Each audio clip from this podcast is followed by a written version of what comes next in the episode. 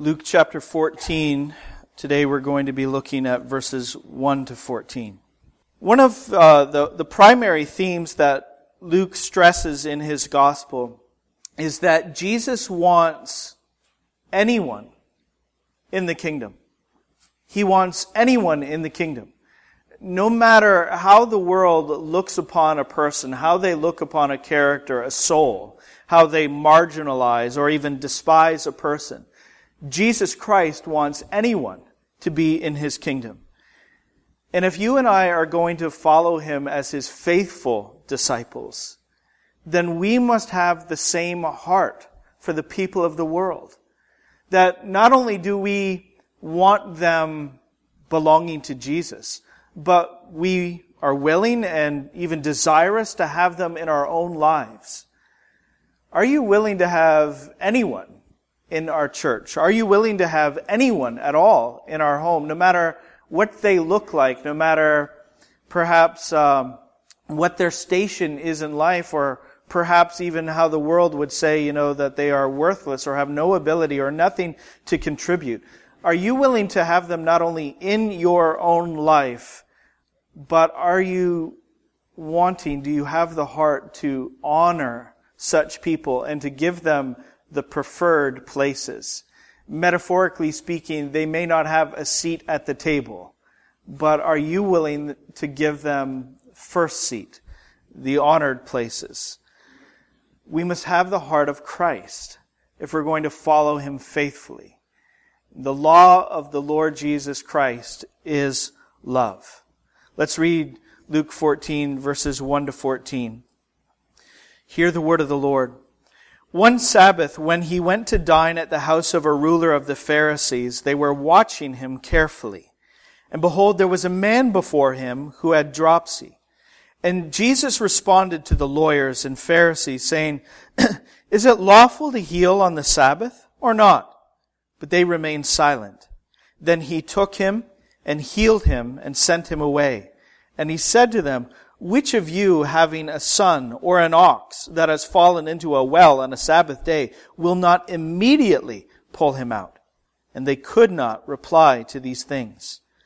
Now he told a parable to those who were invited when he noticed how they chose the places of honor, saying to them, When you are invited by someone to a wedding feast, do not sit down in a place of honor, lest someone more distinguished than you be invited by him. And he who invited you both will come and say to you, give your place to this person. And then you will begin with shame to take the lowest place. But when you are invited, go and sit in the lowest place so that when your host comes, he may say to you, friend, move up higher. Then you will be honored in the presence of all who sit at table with you. For everyone who exalts himself will be humbled, and he who humbles himself will be exalted. He said also to the man who had invited him, When you give a dinner or a banquet, do not invite your friends or your brothers or your relatives or rich neighbors, lest they also invite you in return and you be repaid. But when you give a feast, invite the poor, the crippled, the lame, the blind, and you will be blessed, because they cannot repay you, for you will be repaid at the resurrection of the just. Let's go to the Lord in prayer. Father, I, I pray that as we strive to follow Jesus, I pray, Father, that we would not make the rules the be all and the end all, but remember that your law is that of love. It's not about rules, but you are about people. Jesus Christ came to save sinners. Not the worthy, but the unworthy. Not the righteous, but the unrighteous. And I pray, Father, that with a heart of love, we would, we would follow after Christ in reaching out to the lowly of this world and the despised of this world. Not simply, not only to bring them alongside us, but to lift them up and to give them the honored places. And I pray, Father, that we would do this just not so that they would be seen by others, but so that they would see you. see your love and your glory, and be compelled to lay their own lives down in following after Jesus Christ. We thank you, Father, that as we have surely fallen infinitely short of this commandment to love, we thank you that you have loved us nonetheless, and Jesus Christ has died to pay the penalty of our sin, and by his resurrection we live. Would you please, I pray, Father, give to us your Holy Spirit now, so that we would be convicted in our hearts of what we must do, and give us your Holy Spirit so that we would have the strength to follow through with obedience. To your honor and glory, I pray in Jesus' name. Amen. Let's uh, do a little recap for a moment of Luke's gospel. It's going to be concise, and I'm just going to cover it very broadly. But uh, it's been a while uh, since the beginning of July, since we've been in Luke's gospel. So this will help us to get our bearings. We know that Luke wrote this God-breathed book in order that we might be certain. You remember that word, that key word to understand the purpose of this gospel? We, that comes from verses 1 to 4 of chapter 1. When Luke introduced his readers to, to this gospel, he showed very clearly his intention. God wants his people to be certain. Certain of, of what in particular? Certain of the truth of who Jesus is certain of the truth of what he accomplished and certain of the worth of Jesus Christ. Certain of the truth of him and certain of the worth of him so that we know absolutely and confidently that Jesus really did all that is required for us in our salvation. And he really is worth following all through this life and even unto death. Everywhere and always, he is worth following. He is worth our worship. So beginning in chapter 4, obviously skipping forward quite a bit, we saw his power and his glory on display. As again, Luke is helping us to be certain of the truth of him and certain of the worth of him.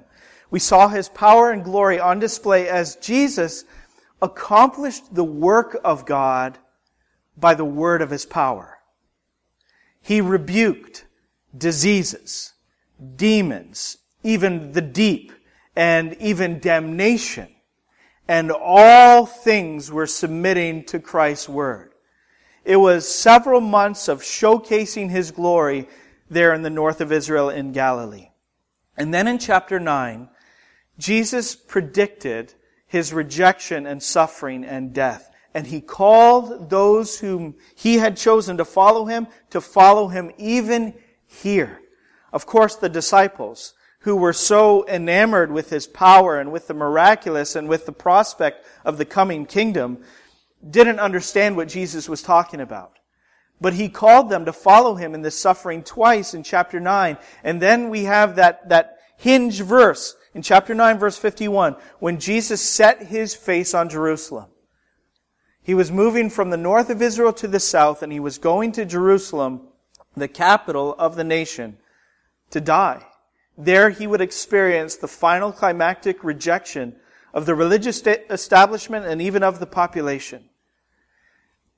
One day, there will be reward for following Christ. There will be great reward so that we'll look back and say, you know, this light momentary affliction had nothing on the eternal weight of glory. But in the meantime, Jesus calls us to deny ourselves and he calls us to take up our cross and to follow him. And we, we know, as Jesus emphasized in the last couple chapters we covered, that the time is pressing. The time is now. There is no time to procrastinate in putting faith in Jesus and following him. Our time on this earth is short as far as our years go. We are but a vapor, but we also do not know when Jesus Christ will return. So the time is pressing, and Jesus emphasized that. After Jesus had turned his face toward Jerusalem, he begins to, he begins to tell us what life in the kingdom of God is supposed to be and what we must do, how we must live as the followers of Jesus. We see, um, we see this especially as the opposition against Jesus begins to int- intensify. And Jesus doesn't back down. He doesn't compromise. He never beats around the bush or glosses over the truth of God. He is very bold and he is very hard hitting. He, he doesn't back down. We, we see in the opposition of the religious establishment what we must never be. You know, self-loving, self-promoting, loving only those like us. We must never conform to the world's way of life or the world's way of love. Jesus calls us, obviously, to a higher standard. He calls us to kingdom love. He calls us to love as we have been loved. And that means that we love those who have been cast down and we love those who have been cast out. The marginalized of this world and even the despised of this world. We must remember how we have been loved. We must remember who we are and what we deserve from God, and rather than getting what we deserve, what we have been given instead, grace and mercy. And that's what we must extend to the, all people. The grace and the mercy of God. We must love the people of this world as we have been loved. You know, I haven't seen anyone so loving and so generous and so self-effacing and, and humble in my life as Bill Ezell. When I think of someone who is an example of love, and I am not just talking him up because of, you know, this is the time when people get talked up. Um, but he is one very much worth emulating, you know, as one who has followed Christ in, in love and treating all people equally with respect and with dignity and um, just incredible generosity. Of course, um, he would insist absolutely that I would talk of Jesus. And he would hate to be in the spotlight because we know all are sinners, and Jesus Christ alone deserves to be in the spotlight. Um, so let us remember how Jesus has loved. Not a single person whom Jesus loves is equal to him. Everyone whom Jesus loves is less than him. Infinitely less. He is God and, and we are not. But, but not only that, not only are we less than him in, in that sense, in our essence, but by our sin. You know, we talk about being cast down and cast out, and we have done that to ourselves. And yet God has loved us. And we have the prime example of that in the cross of Jesus Christ. While we were yet sinners, Christ died for us. This is a faithful saying and, and worthy of full acceptance that Christ Jesus came into the world to save sinners. That's who we are. That's what we must remember how Christ has loved us. And when we remember that, we can show love to others. Let's uh, go over this passage. Verse 1 tells us that this conflict takes place on a Sabbath day. That is by no means uncommon. We have seen that already in the life of Jesus, that the religious especially oppose him for what Jesus does on the sacred day of the Sabbath. On this particular Sabbath, Jesus inv- is invited into the home of a prominent Pharisee to dine with a group of the religious establishment. And we see that their intent is not good. They don't simply want mealtime fellowship with Jesus. They're hunting him down. They're actually baiting him. They're hunting him to expose him and to destroy him. They want to uncover anything that they can to bring Jesus down. And so when Jesus first speaks to them, it's as a response because he knows their hearts. They think that they're going to gain some kind of inside track on Jesus and get ahead. But nobody has the inside track on Jesus. He knows their hearts. He knows the evil intent of their thoughts. And so when he speaks to them, reading, knowing their thoughts, it's a response. And he says to them in the second, third verse there, Is it lawful to heal a man on the Sabbath or not? I think that they had taken a particular man and planted him there in that he wasn't just, you know, invited to come along to the meal as someone whose, in, whose company they enjoyed. This, uh, this condition that this man had called dropsy is more uh, well known today as edema.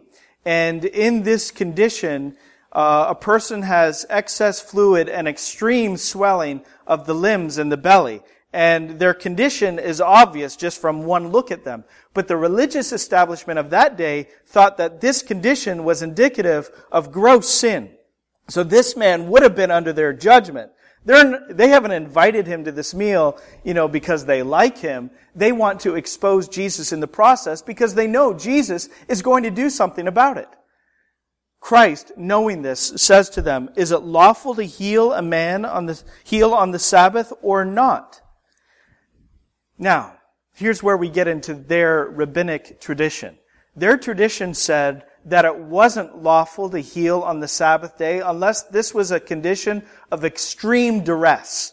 Unless, you know, th- there could only be action taken if, if death was a real possibility. That's what their tradition said. But the Bible says they don't answer in verse 4. They remained silent.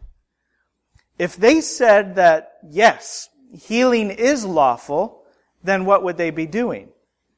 They would be propping up the ministry of Jesus and putting down their tradition. And that's the last thing that they want to do.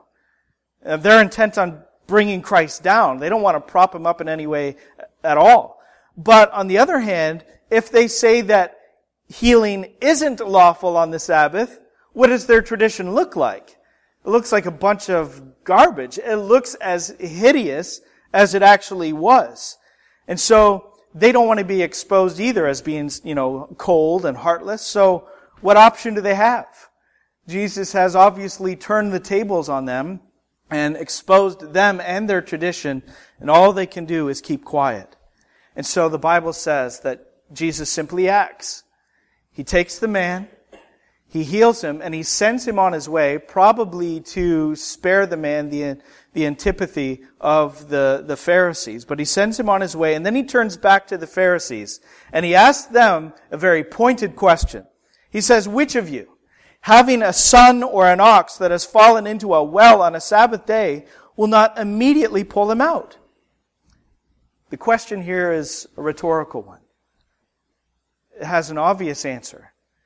The obvious answer is that they would do all they could to spare and to help their own, and they would act immediately.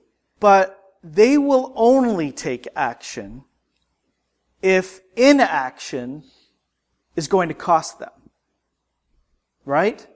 They will only take action if inaction is going to cost them personally. They don't care about this man.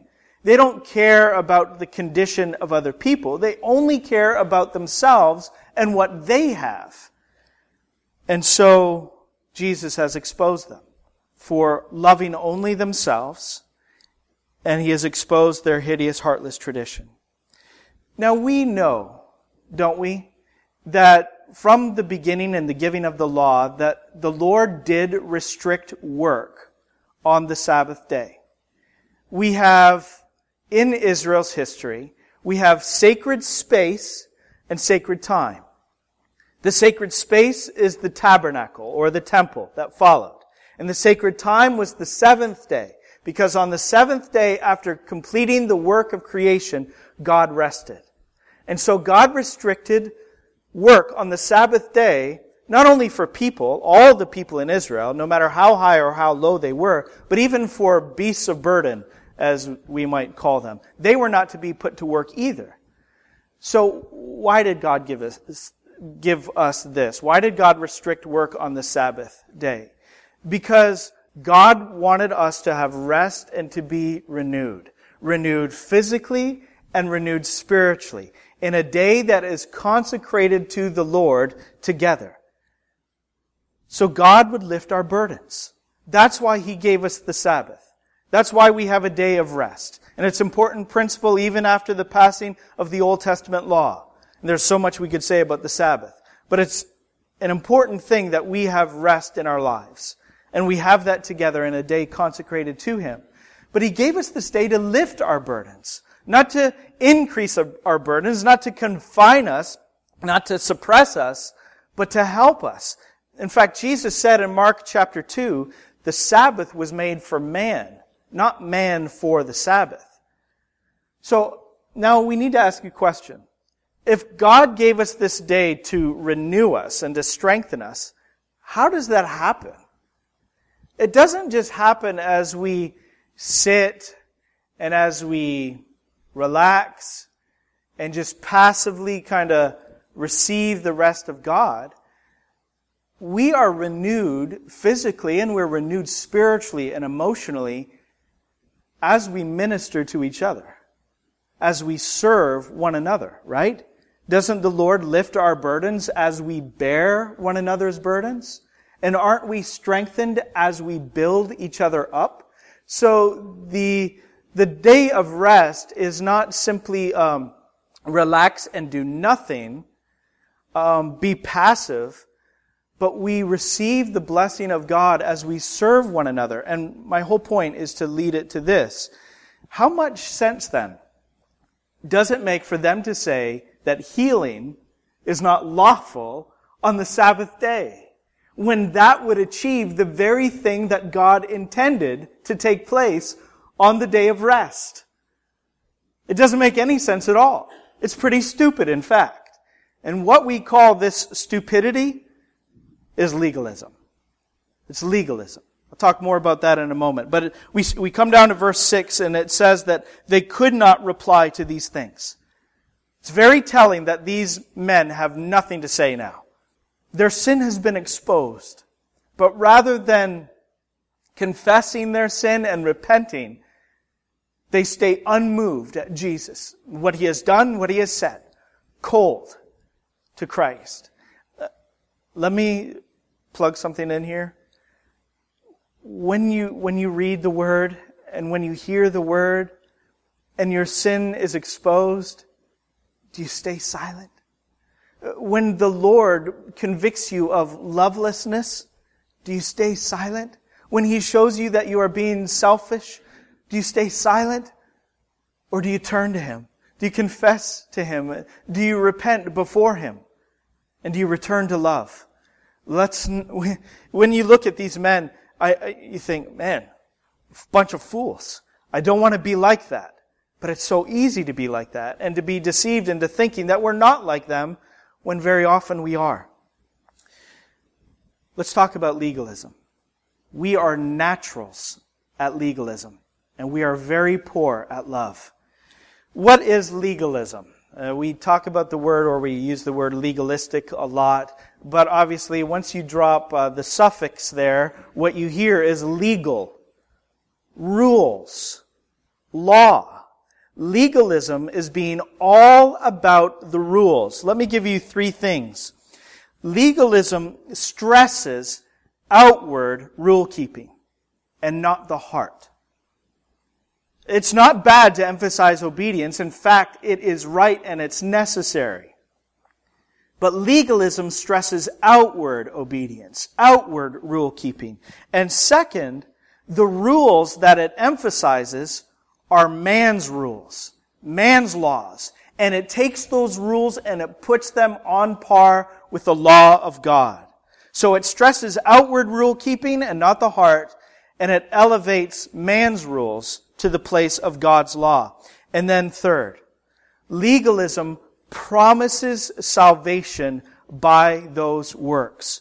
Whether we're talking about actually gaining justification righteousness before God, or simply keeping grace. Let me say that again. Legalism always promises salvation.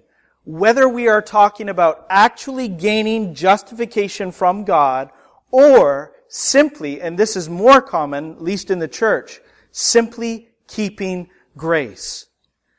Legalism has crept into the heart of the Christian whenever we feel that we have more grace by our works and less grace without them. And we know that grace has nothing to do with works except that it produces them. Grace does not require our works. Grace is free. Grace is what changes us. Grace is what gives us new life and sets us on a new course and strengthens, strengthens us for all obedience. So that even if we say, you know, like Paul, Paul said in um, 1 Corinthians, he said, I worked harder than all of them. Speaking about the other apostles. He said, I worked harder than them all, but it was not me, but the grace of God within me. But we become very legalistic when we're on, as uh, one preacher, Jerry Bridges, recently passed away. Wonderful theologian. We need more of his books in our library. Anyway, he called it the performance treadmill. And when we live on the performance treadmill, we think that we are gaining the favor of God by our works. That we're actually gaining grace. If the more we work, the more grace we have, and the, the less we work, then the less grace we have. And that's legalistic. That's being all about the rules. And our relationship with God is not that way. What it means, you know, when you're on the, the performance treadmill to just keep on going with that analogy, is we're not getting anywhere. We're not making any progress in our Christian lives. And we're burning out too. That's what happens when you live on the performance treadmill. This is one thing that the, the people of God have to get in their hearts. That what rules, what oversees our relationship with God is not law. We're not under law. We are under grace. And it's in grace that we stand. That's freedom. But legalism, being all about the rules of men and so on, that's, that's binding. That's slavery. In legalism, everyone is worse off, and God is not served in the least, because legalism is always of the flesh and not of the spirit. Let's keep moving on to our next verses. we can see that, uh, again, Jesus is turning the tables because you know how the, the passage started? At this meal, they were baiting Jesus and they were trying to watch him, trying to expose him. Now he is observing them and he has noticed something. It's not surprising that these legalistic, self-important Pharisees are jockeying for position around the dining table. Typically in that day when there was some, you know, major feasting done, it was done in a uh, horseshoe shape. And, and the host would sit at that closed end, right in the middle. And the, the favored positions, the places of honor, were on his immediate right or left. So, you could just, I'm imagining, projecting a little bit, but you can imagine these self-important, self-promoting Pharisees trying to be subtle, but being very shrewd as they work the room. And they try to work their conversations around to the host. They're maneuvering their way so that they're hoping that right when the dinner bell rings, they ha- are right there for the, the seat of honor. And for some reason, I have in my mind what happens in musical chairs when the music stops and one chair is, you know, pulled away, and it's just a mad scramble for the available seats. This is what the Pharisees were doing jockeying for the best place at the table. And so Jesus, noticing this, has some instruction for them. But I want you to, I want you to realize something, because at first glance, this text might seem rather odd. Like, Jesus is actually encouraging being shrewd in this way. Like he is giving us some instructions about how we can save face in social situations. But that's not what's going on in this text. Notice one of the key words here in verse 7, right away, it says, He told them a parable. So what follows this instruction about, you know, the wedding feast and so on, it's a parable. Because Jesus is not telling you and me how we can save face in social situations and end up looking good and not looking bad.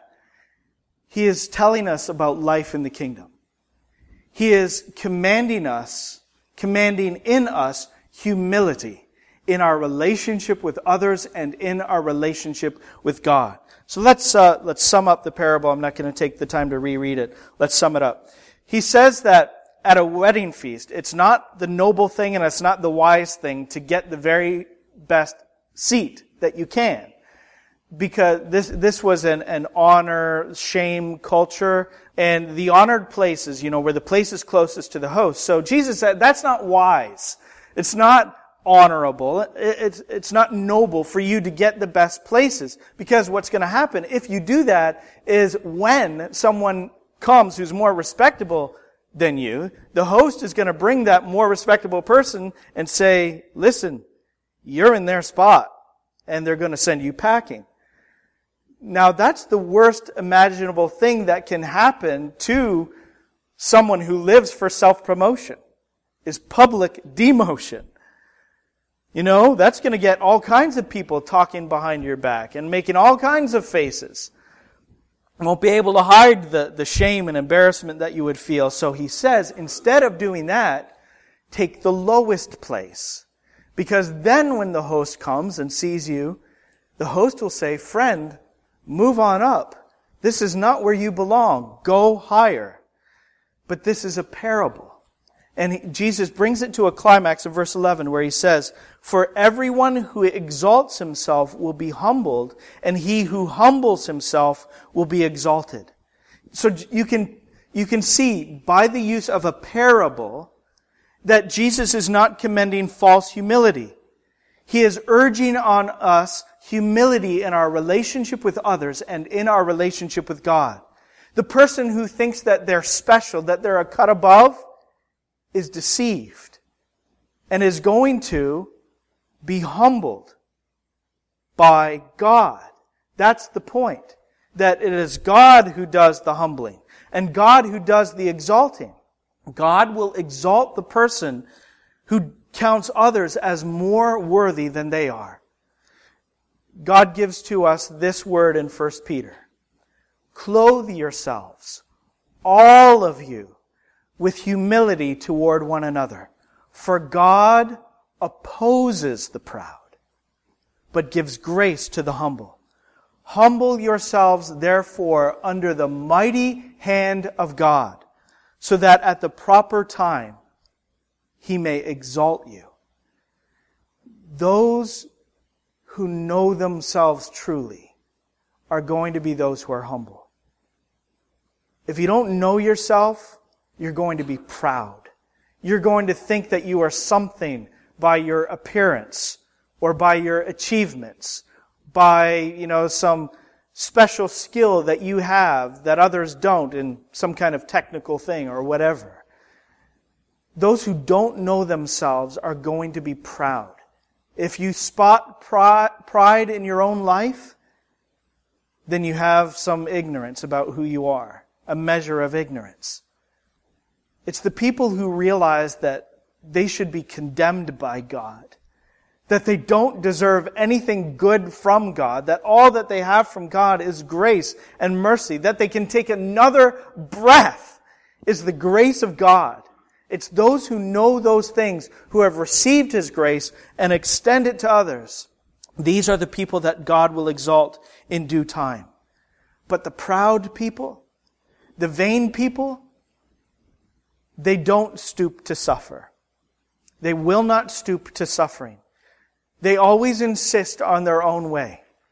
They do not entrust themselves to God who judges justly, but when they are done wrong, they always have a comeback. They always have a retort. They always insist on their own rights in this life rather than keeping quiet and entrusting themselves to God and looking forward to the re- reward that He has to give in His kingdom. The Bible says we will be glorified with Christ. We will be exalted if we suffer with Him. Romans chapter 8. We will be glorified with Christ if we suffer with Christ. So our ultimate example is Jesus in His humility. The most high God, the Holy Son, who inhabits eternity took on the nature of the creature, added to himself, added to the divine nature a human nature, and was made most low. He was laid down in that wooden trough at his birth, and he laid his life down on that wooden cross in his death. And at all times and spaces in between, he humbled himself. And in the end, hanging upon the cross, his naked, exposed body shredded and mutilated, beaten beyond human recognition, impaled there, he bore the guilt of our sin. He bore our shame. That's the cost of our salvation. What in the world do we have to be proud of? That's what our lives have earned. That's what it took. It took that much to save you and me. Proud Christian. If ever there was an oxymoron, that's it. Proud Christian.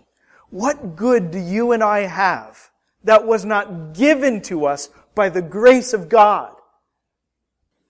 We have no room for pride. If we know ourselves and we know our God, it will drive pride from our hearts. So what will the humble do? Let's read verses 12 to 14.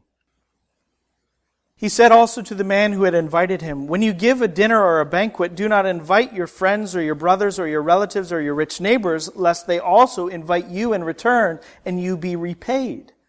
But when you give a feast, invite the poor, the crippled, the lame, the blind, and you will be blessed, because they cannot repay you. For you will be repaid at the resurrection of the just. Now I need to explain something, and I'm taking a risk in explaining that, it because I don't want you to dismiss what Jesus says completely. But when Jesus says, don't have your friends and your family over for dinner, he doesn't mean it completely literally like never have family over. That would differ from so much of what scripture says. But you can think of it like this. Do you remember when Jesus said that we must hate our mother and father and wife and brother and sister and houses and lands and all of that. Remember when he said hate? Well, we're not taking him absolutely literally because we know that what he means is in comparison to our relationship with Jesus and the love we have for him, that every other love is so much less, so much less. And it's this way as well. This is why Jesus is speaking in this. He, he wants to grab your attention. And he, he wants us to realize that we must not serve others, either to be, we must not have the aim in life just to be seen. Well, you know, why did the Pharisees and the lawyers want to get the best places at the dining room table? Because they wanted to be seen. They wanted to be the object of others' envy and so on. But the Christian life is not the aim to be seen. And it's, we're not serving in order to be served, which is what the proud do. You know, they'll serve, they will serve, but always with the aim of getting repaid in like. That's not us. We must serve from the heart with zero expectations of others giving good back to us because we are looking forward to the reward. That is God's reward in God's kingdom, in eternity. And that's how Jesus calls you and I to live. The reward is not being seen. And the reward is not getting paid back. One, there is one similarity that I want you to think about to, the similarity is, we want to get close to the host too. Like they wanted to get close to the host. We want to get close to the host too. But our aim is not to be seen, but to see. To see. And here I'm talking about not a host who is mere man, but to God who is our host, who prepares a table before us in the presence of our enemies. And the Lord Jesus who is our host at that great feast to come. He will wait on them, he promises. We saw that in Luke a couple chapters ago. We want to get close to the host, not to be seen, but to see. We want to see him. Isn't this the great desire of your heart? You're a Christian, right? You're a Christian? You put your faith and hope in Jesus? Why? Not just, just to be, not just to be spared the sufferings of eternal punishment in hell, but to see Him. You want to know Him. You want to be with Him. That's the great longing of your heart. To be with Christ and to behold His glory. Just as He prayed for in John 17. When He prayed that we would be with Him, to see Him, to see His glory, which God had given to Him. That's the hope of our hearts. 1 John 3. You know, uh, where it talks about how we will see him. We don't know what we will be. What we will be has not yet appeared, but we know that when he appears, we will see him as he is. And everyone who has this hope purifies himself as he is pure because we want to see Christ. We want to behold his glory. Why? Because that's the thing. It's the glory of his wisdom, the glory of his holiness, the glory of his power, the glory of His love, that has won our hearts. That has won us. That is the most compelling thing, the alluring thing, the most beautiful thing there is. Now we see it by faith. But we want to see it with those sanctified, glorified eyes. And one day we will. So Jesus said, Blessed are the pure in heart, for they shall see God. So we purify ourselves and we humble ourselves and we serve, not to be seen, but with the promise that one day we will see. We will be close to the host. We will be seated with him. We will, in fact, reign with him. And the joy of it all is that we will see ever eternally more of his infinite glory. That's our desire. And so, how do we serve? Who should we serve? Well, all, obviously. But especially, Jesus is always pointing us in Luke's gospel to the neglected. In every list where he talks about what he had come to do, you know, think back to Luke chapter 4 when he said, The Spirit of the Lord is upon me because he has anointed me to preach good news to the poor. In every list like that where he says what he has come for, and he talks about, you know, the lame, the blind, or the oppressed, the captive, whatever, he always says the poor, the neglected, the marginalized of this world, or even the despised of this world. That's why he tells us the parable of the Good Samaritan, the man who is hated by the Jews. Um, why he'll tell us the parable of the prodigal son and so on. The sinners, the low. That's whom we must serve from the heart. And so I ask you again, as I did at the beginning, do you want anyone in this church? And do you want anyone beside you in this church and in the Christian life on the way to glory? Are you willing to have anyone? And not only that, but do you want in the heart of love to honor such? To actually give to them the preferred places. Because that's what Jesus is talking about. We don't jockey for position and the best seats. We move away from them, but not to leave them empty. We want those seats to be filled, the places of honor. And Jesus tells us to give the places of honor and preference to the very people that the world despises, to honor them, to lift them up. And our motivation for doing this is not all of a sudden to say, wow, look at them. You know, it's not so that they can be seen themselves, but so that they can see too. The host. So that they can see Christ and the glory of His love and have their hearts won to Him too. That is why we extend the love of God to the disfavored of the world. Because that's who we are spiritually.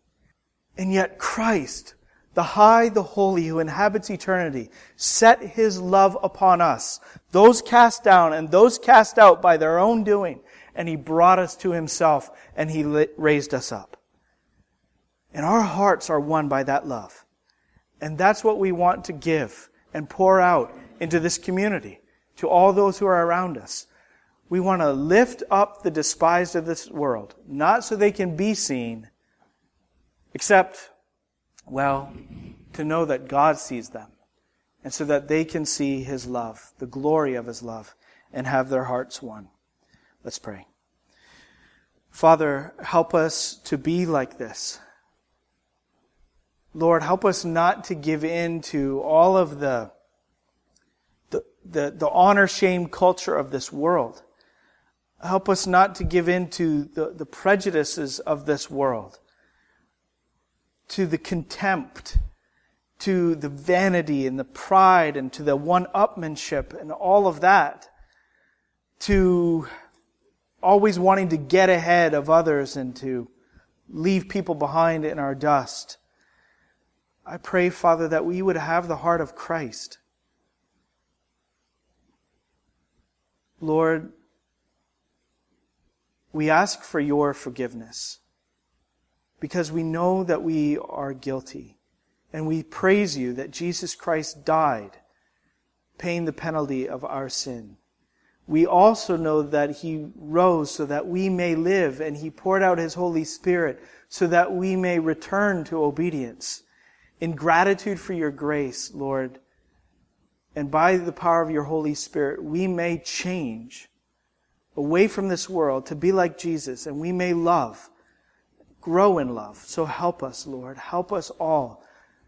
And Lord, if there is someone here who has not been won by your love in Jesus to you, if they have not turned from their own way and put faith in Jesus to be saved, I pray, Father, that they would bow before Christ and say, My Lord and my God. The only life worth living is for you. The only hope that there is is in you. I pray, Father, that all here would have faith in Jesus and all would be changed. Changed to being loving, showing love as we have been loved. In Jesus' name we pray, and for his sake, amen.